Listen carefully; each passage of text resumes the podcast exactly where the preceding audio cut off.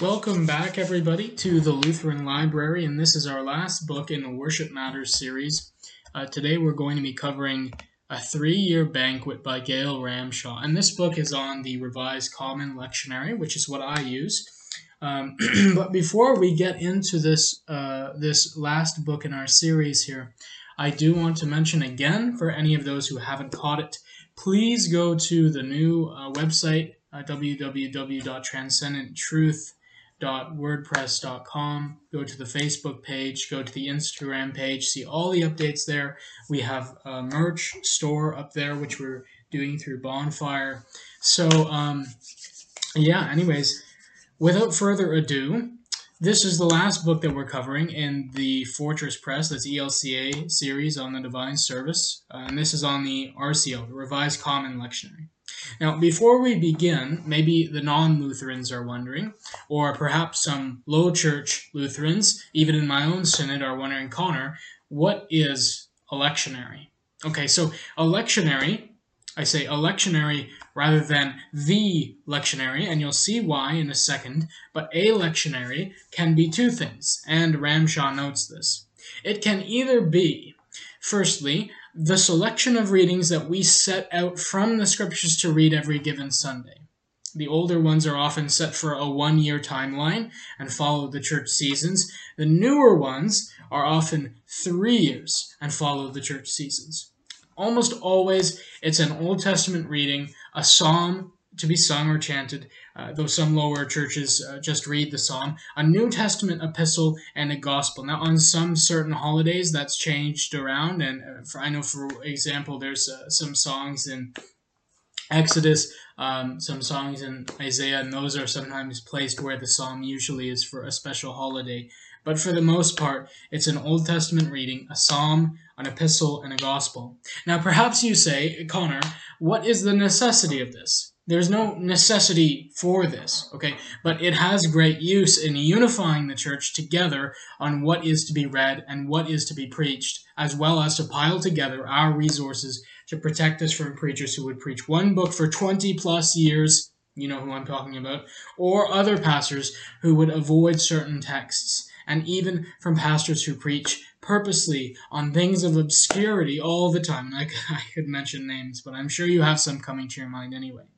And remember, of course, this um, lectionary is simply what the church sets out to be read and preached. If you are an evangelical pastor and you think you don't use a lectionary, but lay out a year of ahead of time what you'll be preaching and what you'll be reading, well, I'm sorry, but you use a lectionary. It's just not a common one. So the second meaning of this word is a physical book printed out of those chosen readings. Okay, so today we're going to be talking about the first one. Although you can go and buy a copy of a book, it's essentially a Bible, but it's just and it's set out. So instead of being like Gen- you'd have the book of Genesis, then Exodus, then um, you know uh, Leviticus, Numbers, Deuteronomy. You would have um, Advent one, Advent two, um, or you have daily lectionaries as well. So you get the idea, right? But today we're just talking about the first concept. That's the the actual abstract texts that we chose, not a published hard copy book or anything. So let's begin. Yes? So Gail Ramshaw begins our book here by telling us something that I don't think is actually quite true. She says that all Christians agree that Scripture is to be read in the divine service. And here, I suppose it depends on what she means by Christian, but my big problem here is not with this point, but the one that follows, where she then says, And we also agree that God speaks to us through the scriptures. Now, certainly, that can depend on what we mean by God speaking to us, but here I want to press upon her liberal synod and her liberal tradition, where so many people don't view the scriptures as God's words spoken to us, but rather as being man's understanding of God reflected in their own words and in their context. So I'm not saying that this is what she means by God speaking to us, but it does need to be acknowledged that we can't say all who call themselves Christians are of one mind on this. In fact, the Quakers at one time, I'm not sure if they still do, but at one time, they did call themselves Christians, and their main denominational distinctive was not having the Word of God read in the services. So the way that I would then take this discussion myself, personally, is then to go back to the synagogal practice of the Jews who read on a lectionary basis through the Old Testament on a three year cycle. But Ramshaw goes back even further. She goes straight to the adoption of the formation of the Old Testament canon among the Jews, and she says this itself is a lectionary. Th- that this itself is the choosing of what books to read, and in fact, enlisting them in order, which uh, was at their time a different ordering than ours, right? The Jewish canon as opposed to the Christian Old Testament canon. Uh, same books, different ordering, right? That this itself um, is them that you know they're not just saying what books to read, but they're saying when to read them. And this, I suppose, fits well into my own point, following organically right behind that in reading the Old Testament, which itself is a lectionary, and then says what books to read and what order to read them in, in, in a kind of it, it's kind of like a meta lectionary right this was then concentrated down into a much narrower sense when in the synagogue synagogal practice, which came to be in the time of the exile in Babylon, they set a lectionary up for Saturday Sabbath worship and a reading in a cycle, a three year cycle particularly. And so we may say here that we therefore have a, in a sense, a big lectionary, the canon, and a small lectionary, the Sunday lectionary. And one thing, though, that I agree with Ramshaw here on, however, uh, which may be hard to catch if you aren't aware of the ongoing discussion on these matters behind the scenes is she's speaking of the formation of the Old Testament canon as liturgical rather than organic. Um, and, and, therefore it's dated to be very late with in, her opinion for example and i disagree with her here in her opinion the genesis 1 and 2 accounts she says were chosen but the, the creation account in the book of jubilees was not chosen for sabbath readings and therefore uh, it isn't in the canon and in a sense, I'd agree with her if she applied this to the New Testament canon. But on the Old Testament, it's a little bit difficult for me to accept because it, it, then that begs so many questions. How late does Ramshaw believe these books were written? How late does she think they came into usage of God's people and their worship? How late do the people of God, in Ramshaw's mind, come to realize this as God's word to them? These are very serious questions with very serious implications. And in tying together the concepts of canon and lectionary, what Ramshaw is doing comes to the logical end of of of then making a strange uh, um, um, um, uh, a second canon within the canon, right? so canon within a canon in the lectionary. And that's that's really neither here nor there. And in fact the point is granted, isn't it? If we accept the perspective that the canon is at least in any part decided by the people of God, not to the exclusion of God's sovereignty over that or his giving of that, um, that would then be granted. And one of Ramshaw's points here is actually it's really quite interesting. Uh, that is that in her perspective at least the dating of the closing of the New Testament Christian canon happened either at the same time or subsequent to the common tradition of the lectionary, as found in what the church fathers were commonly preaching at, at least in high feasts. And if you're, again, if you're not really picking up what she's saying there, she's understanding canonicity and lectionary, like this big and small lectionary, as I was mentioning, as coinciding together. Understanding the formation of canon as liturgical rather than organic. So I would say uh, the truth is more, at least for the Old Testament, organic. So God gives this book to people. People realize it's from God, and um, that's several centuries before they started synagogal worship um, in Babylon. Uh, that's even before the temple right? That's a long time. That's and so the organic has to do with this kind of progress of them being given the word, them realizing it's the word of God, it working on their lives. They're building their Israelite community, and the word of God is walking alongside them, first in, in happening historically, then in oral tradition, then being written down. Um, I mean, this we that we don't have time to discuss all that. Frankly, I mean, there, there maybe we'll do something on Lutheran Library about this, maybe on Blood and Bone, I'm not sure. But what she is saying here is that she's viewing the formation of canon as liturgical, therefore very late.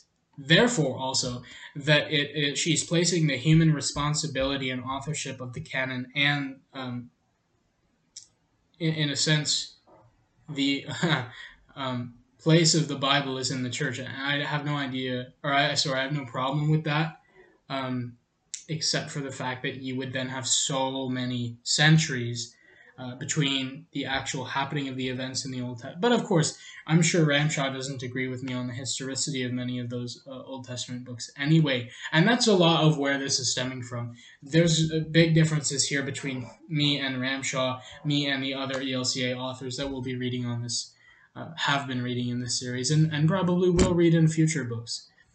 So then moving on, Reg, she starts talking specifically about the Revised Common Lectionary and the reasons to use it. So uh, she comes to tackling the question first of why we should use a lectionary, and she absolutely nails these key issues, in my opinion. So the lectionary, firstly, ensures that the church is reading a substantial portion of Scripture rather than churches reading one, um, you know, one verse or two that the pastor is preaching on, um, with the rest of the liturgy being basically just contemporary worship music or what have you. So the lectionary ensures not only that we are in a significant portion of Scripture every Sunday, but that the Scripture we read is of a significant scope. It's not just um, reading a lot of Scripture from this one chapter of, of whatever book, but we're reading the Old Testament, we're reading a Psalm, we're reading a New Testament epistle and a Gospel. So the scope is broad, and we're reading a significant portion of it. And not just that these texts are from these, but that they cover the majority of these of these books and these sections of the Bible. And so some complaints you'll get though, you know, some complaints that the lectionary is picking and choosing what to read and, and what not to read is dishonoring and denigrating to the rest of Scripture, especially that those portions which are not chosen to be read. But um, that's not really, you know, true in, in any sense. And another one of their problems is that they're not preaching the full counsel of God. Well, if you're preaching a genealogy, let's say, or if you're preaching and reading the temple building instructions, what are you not reading or preaching? And this is the concern of the lectionary. Not just to preach the whole counsel of God, but to preach it in its brightest and most formative sections in the text. And as Lutherans, we should have no problem with this. Unlike the Reformed, we've never attempted to claim that we have a level canon. That is, we have never attempted to claim that every book and every chapter and every verse is equally important. And the lectionary serves to promise this dynamic canon as well. And we see that as a good thing, right? And that's primarily, you, you see this in the basics of the lectionary. We read one Old Testament, one Psalm, one New Testament, and one Gospel. What does that tell you? For one, it tells you if you look at a bible it's i don't know what the actual ratio is but it looks kind of like 30 70 um, new testament to old testament maybe even 80 20 i don't know something like that. Um, and we're doing half of the service as new testament. Then what else does it tell you? In the old testament which is huge we're reading the bulk of it very very very so- slowly very sparsely in comparison to what we're reading in the new testament. And we're reading the psalms every single week so it, we don't believe it's a level canon. Otherwise, we would be reading, um, you know, three Old Testament readings and one New Testament reading. But we're not. And so the lectionary is keeping this in mind. The lectionary itself is a confession, um, or a polemic in a sense, and, and a confession against the idea of a level canon. And that's a lot, a lot of the reason why the Reformed have always hated the lectionary and uh, the evangelicals along with them. but within reading um, much scripture and with the diversity and the full breadth of the scripture that the lectionary offers, that also gives the pastor and thereby the congregation an excellent order in what is preached, as well as sufficient freedom within that order. So, of course, allowing for some exceptions when the preacher or the congregation or the society needs something specific preached on that lectionary. And, and in those times, they uh, can and do deviate from you know one of the readings so that they can preach on something else. But you don't need to get rid of the whole lectionary to do that. Just edit one of the readings right? For the sake of preaching on something else uh, for one or more sundays. But as a general rule if the lectionary is preached regularly um, without being edited assuming one is using one of the standard three year lectionaries they with you know big um, you know, feasts being the exception, always have an Old Testament, New Testament psalm and gospel that they can preach on each Sunday. Or they can preach a mix of them together, even upon all of them, as I often do. And this allows for there not to be a, a need to be any repeat sermon content for, I did the math, but I don't know if I did it correctly, but I think no, you would not have to repeat a sermon or any vague, broad sermon content for 15 years. So there's no solid argument here against the lectionary for the sake of freedom for the pastor on what to preach. There's lots to preach in the three year Revised Common Lectionary. But I think the greatest reason to retain the lectionary is, as Ramshaw notes, not for the sake of our own particular congregation, but rather is for the sake of the greater unity of the church. The church here in Canada, as well as the church in Germany, as well as the church in Kenya, as well as the church in Brazil. And to the best of our ability, the church now, the church in 1200 AD, the church in 500 AD. So for us to all, to the best of our ability, preach the same thing, that's a blessing that is not to be thrown away for the sake of boredom, pastoral freedom, or otherwise. And for this reason, Ramshaw spins this without explicitly saying it as a canon within the canon. And in that way, she's correct.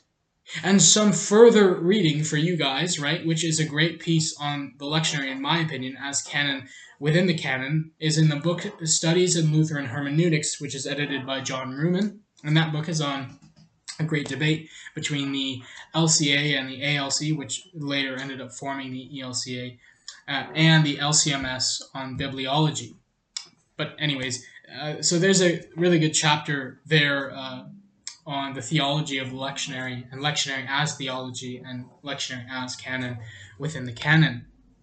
So then in chapter 2, um, Ramshaw goes and she decides to speak directly and particularly about the Revised Common, which just so happens to be the one that I use personally though many in my own synod and my church before I got here, and the broader centrist Lutheran community, that's the NALC, the ALC, the LCMC, right? Um, and also um, the LCMS itself. There, all those churches are preaching and reading LCMS three year, with few exceptions in Calc where we're using the uh, Revised Common, right?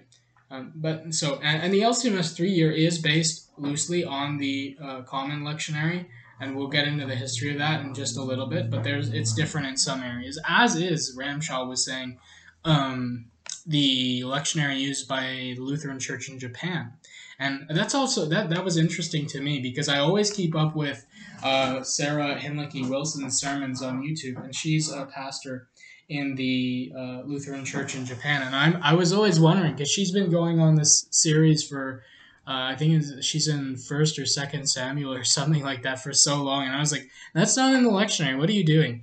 But yeah, I guess that answers my question.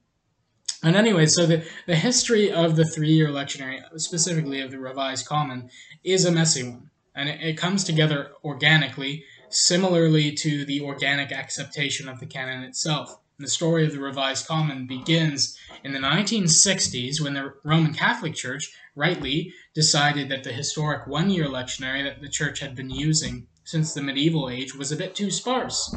And they wanted a bigger lectionary to, over the course of three years, expose their congregations to much more of the scriptures. And Protestants came to admire this too um, and use it. Um, but in each church, they ended up making edits and they ended up making changes to it, and essentially all of them printing their own. The end of which resulted in there being not one lectionary, but many three year lectionaries. And of course, that defeats the whole ecumenical point, the whole ecumenical appeal to the three year lectionary, the Catholic appeal, low C Catholic, of course. And it's in this era of the common before the revised, uh, of this many three year lectionaries, that of course the LCMS three year came to be, and of course that the LBW lectionary was formed. The LBW, of course, is what most centrist Lutheran churches are still using. That or the Reclaim hymnal, which is essentially a rebranded, um, edited slightly version of the LBW. And um, so that's not really preaching, or doesn't actually contain the Revised Common, but a specific edition of the three year lectionary that uh, specifically pertains to the LBW, Lutheran Book of Worship. And so at this point, the church has said, okay, we need to get back to uh, ecumenical Catholic uh, intentions here. We need to fix this. We need to take the consensus of all these different three year lectionaries and put it together in a way that will be okay with both Protestants and Catholics. And this led to the Common Lectionary, right? Published in 1983. However, it, was, it still wasn't perfect, and so uh, heading, um, hearing the voices of those using it week in, week out, uh, it was revised without much time going past, just in 1992, giving us the revised Common Lectionary that we now know and love. Right. However, I, I will note that even with those changes, you can't please everyone, right? And so, as you may have noticed, if you are a Lutheran, uh, many Lutherans, not the majority, but there are still many Lutherans Lutheran pastors, Lutheran churches, carrying on the tradition of our Lutheran divines and our Lutheran forefathers who still don't like James being in the lectionary. So, just like them, as Luther and the, the Lutheran divines removed the James readings from the historic medieval one year lectionary, so now Lutherans are still doing that with a three year revised common or three year LCMS. They're still not reading them, they're replacing them. And so, here you'll still find uh, that in the great ecumenical effort of the lectionary committee, it's still not possible to please everyone. And in good ecumenical fashion, they uh, know that. I mean, that's really the intention of ecumenics. It's not to just please everybody, but it always has a little bit of give and a little bit of take. And so that's that's kind of what it's demanding here, right? Um, and so the result of this is inevitably that Lutherans have taken a much more reformed, much more friendly perspective on James as, as since that time. And this has been going on for the course of many years since they've gotten here to North America, especially. Um, but even still, some pastors still remove it and edit it, and they remove that set of readings whenever it comes by. I think, I don't know if it's only in year B, but anyways, they remove it. And then another interesting thing along those same lines um, that this has done, this revised common lectionary, is that in the revised common lectionary, there's two alternative readings or two tracks for the Old Testament usually. Um, and occasionally, one of these uh, tracks, or even two of them, in place of the psalm or in place of an epistle, I've seen both, is a reading from the Deuterocanon, the Apocrypha. And this has also had an impact upon Protestant churches using the Revised Common Lectionary in many of them becoming more friendly with the Deuterocanon, reading it in their services again as Lutherans once, once did, and even preaching it as Lutherans once did. And this has shaped and formed some changes in mainline and Lutheran bibliology. So, in a true sense, we see that the lectionary is theology and lectionary is canon, and this is not the result of theology or canon, but the formation of one's theology and canon and practice. And in a real sense, we can see the role of the church here. And we can't get into all of this right now about how ecumenics work and how, how uh, the Church Catholic helps the Church Catholic and we are a body and need to hear everyone's voice at the table, blah, blah, blah. That needs to be said, but not here.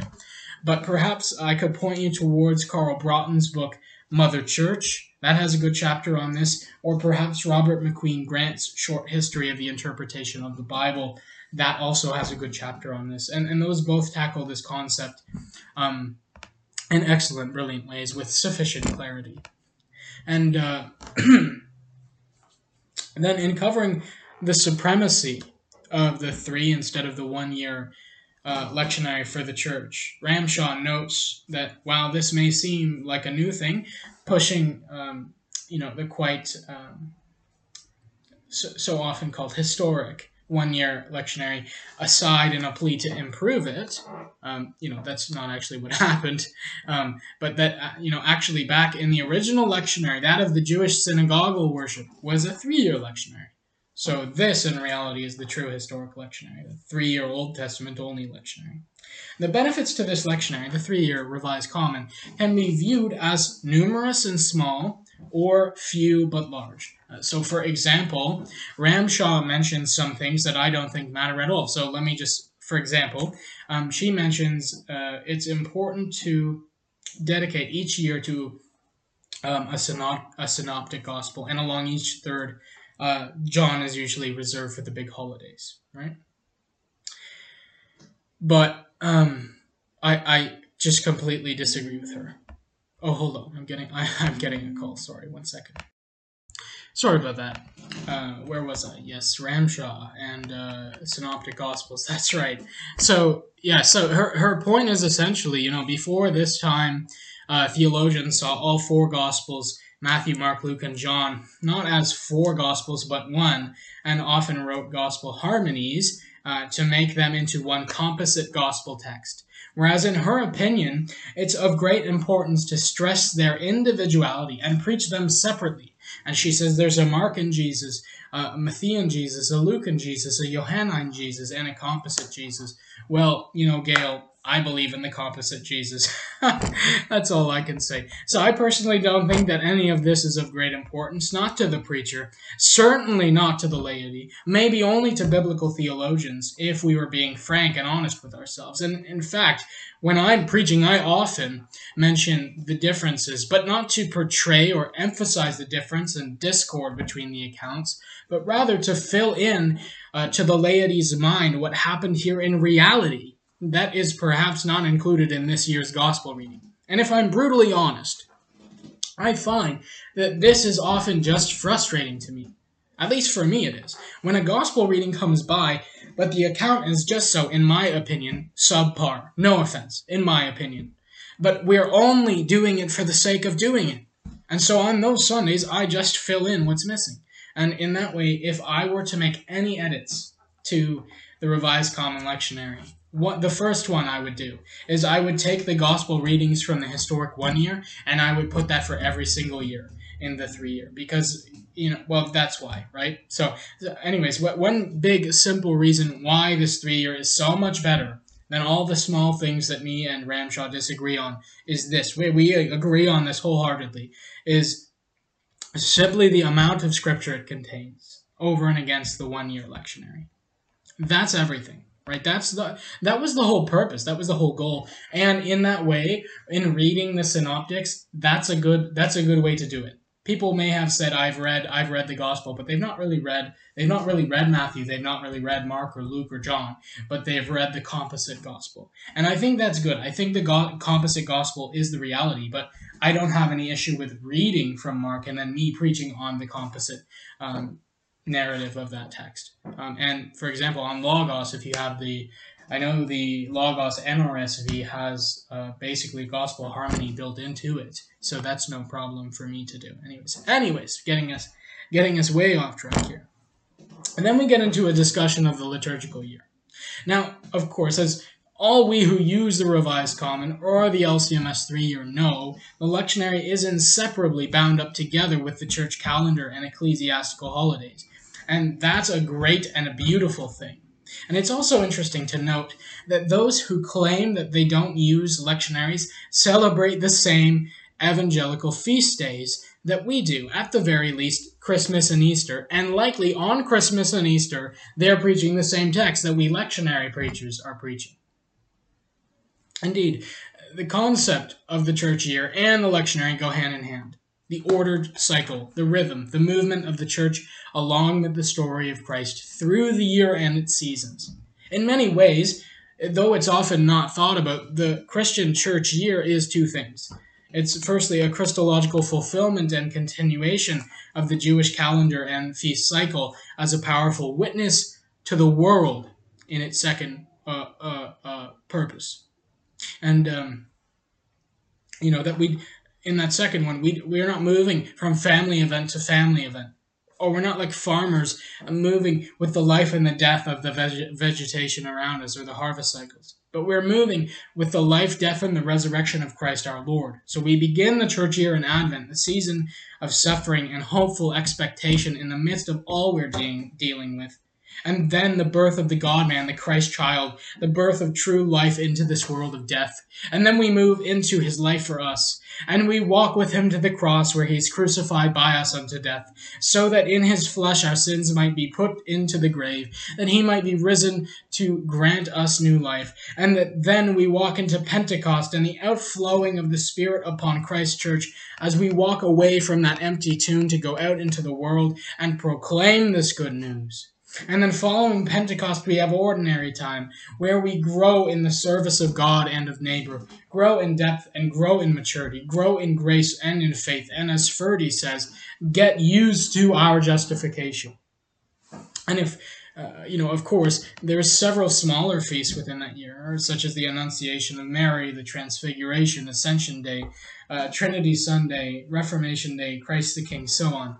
And uh, it's also important to note that if you pick up a copy of the LCMS three year, the actual Sundays will be flooded out by the vast amount of saints' days and such. But the key points of this church year are those really big ones Advent, Christmas, Lent, Easter, Pentecost, Ordinary Time. That's the big movement here. And then we move into what I think is one of the most important things for us mainline and centrist Lutheran churches the importance and the validity and usefulness of the Old Testament readings.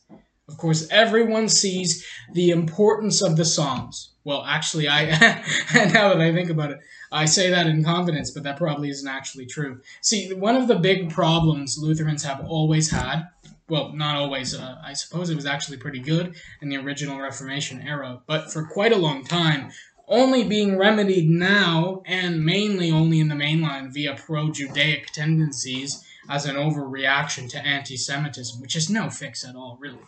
In so many of our churches, the Old Testament is read in the lectionary, but rarely ever preached, and the story is the same in our church's Bible studies. In fact, you'll often hear things like, oh, that's Old Testament, as a phrase of utter dismissal. Or, oh, I don't read the Old Testament, as if uh, because we don't believe the canon is of level authority, that these things are either not important or do not preach Christ.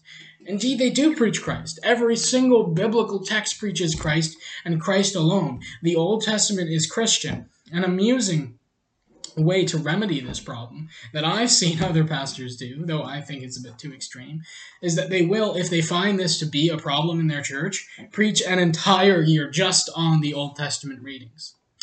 And of course, there, you know, there is um, life there. There is the gospel there in those Old Testament sermons. And there's nothing wrong with this, though I do find it's constrictive in the opposite way. So, if you know what I mean, uh, kind of like if we are bothered that our churches will not have us preach the Old Testament, why would we only preach the Old Testament?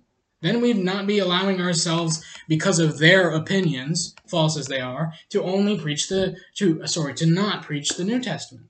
And other pastors have solved this in better, more healthy ways by every week alternating between Old Testament and New Testament. Others in flipping a coin, and others still in preaching one in the morning and one in the evening if they're so lucky to have an evening service. And here Ramshaw is not just saying, you know, that we must read the Old Testament, but she's going further. Something even more important, she's saying. She's saying why we should read and preach the Old Testament. And of course, Ramshaw, being one of the folks who is, um, in my opinion, trying to read the Old Testament as something other than a Christian uh, document, is an, an, an author who does not see eye to eye with me on the matter and she spins the Old Testament as important for Christians as insight into the Jewishness of Christ and complementary to the gospel. But I'll solve this quickly for you. Of course, we need to read the Old Testament to understand the New Testament, as the New Testament is essentially a fulfillment of the Old Testament, right? The Gospels, and a commentary on that fulfillment and the promises of the Old Testament. Think the epistles. It's not complementary to the gospel, it's the promise of the gospel itself. The Jews and the Christians are not two peoples of God, but all who believe this promise is one and the same people by faith in the Messiah. And that's a Jewish thing to say, and it's a Christian thing to say. And a, tr- a true Jew is not one who is one outwardly, but inwardly. And the only one who comes to the Father comes through the Son, and unless you know that Christ is the I am, you will die in your sins, as he said. And that's not a New Testament message, it's a biblical message. And while there is a progressive nature to biblical revelation. It's one coherent movement from promise to fulfillment to preaching in the pulpit. And when we lose sight of either of these things, the progressive nature of it, or the coherency of it, or the ability to preach it and teach it, like the epistles do for us, we lose the force of biblical proclamation of the messianic promise and salvation itself. And I've experienced this so often when I preach or I teach people who have never bothered to read the Old Testament. And they say, What's this word mean? What's this? What's the law? What's Paul talking about? How much more confused will they be then when they read the Gospels, especially Matthew? And how much do they really understand? It's no wonder that these same folks they grimace and they squirm when wrath and judgment of God is preached. Because they have never encountered the law. They have never encountered the temple sacrifices. They have never encountered the full counsel of God. So, as an aside, but an important one, all you lectionary preachers, especially you Lutheran lectionary preachers, get out of the gospel. Stop preaching it every Sunday. Get into the epistles. Get into the most importantly uh, um, uh, for us Lutherans who have neglected it. Get into the Old Testament. Preach it. Otherwise, your people will never encounter it in the way that they need to. Preach the Psalms. Your people in suffering and strife and lament need you to. They need to encounter the language needed for genuine prayer, the lyric of song and praise. Don't take lightly what God has given us. Don't ask if it's necessary. He gave it to you because it's necessary, right? Preach it all. Preach it all. And I have a very similar thing to say about the epistles. As anyone who knows me will know, these, not the Gospels, and not the Old Testament, are my bread and butter. While I rarely preach on one text alone in the lectionary, the epistle is generally where I anchor myself, and I use the Old Testament or the Gospel narrative to swing, or both, to swing back and forth from theological treatise and proclamation into the realm of story to lighten the load for the listener. But one thing I find absurd is that, again, the vast majority of Lutheran preachers I know gospel every week. Every week. Stop. The epistles will arm your congregation with the theological ammunition found nowhere else. The epistles, being often semi continuous in the Revised Common Lectionary and the LCMS 3 year, give you a great chance to do a solid sermon series and they can be used beautifully as a bridge from narrative to theology to application, or as a refreshing break from a sermon series. And, you know, here comes in the beautiful reality of this book's title. The Revised Common Lectionary is not just a gospel entree. Um, with you know an epistle as a side and uh, the Old Testament as a drink and a psalm for dessert. It's a full out banquet. It's a feast. All right, folks. We'll uh, we'll close up here. This has been a fun series. But all things come to an end, yes? And uh, I believe the next book we're uh, covering will be on the unity and diversity from the ELCA perspective. And then after that, we're jumping into a four book series from Lutheranism 101 put out by Concordia. All right, so see you next time. And um, this week also expect two episodes closing up the Lord's Prayer for our small catechism series on confessing Concord, and then two episodes a Reformation special and beginning our new Lutheran Reformation series on blood and bone, as well as three blog articles going up on Transcendent Truth. So, again, follow the website, follow the Instagram, follow the Facebook, and of course, we have a YouTube channel as well. So, uh, I bid you adieu. Uh, go away in God's grace. His word has been fulfilled. Go towards the divine service. Go and hear the Old Testament. Go and hear the psalm, go and hear the epistle, go and hear the gospel, and then give thanks, showing love to one another uh, for the glory of God and for the love of humanity. All right, God bless you all. Bye bye.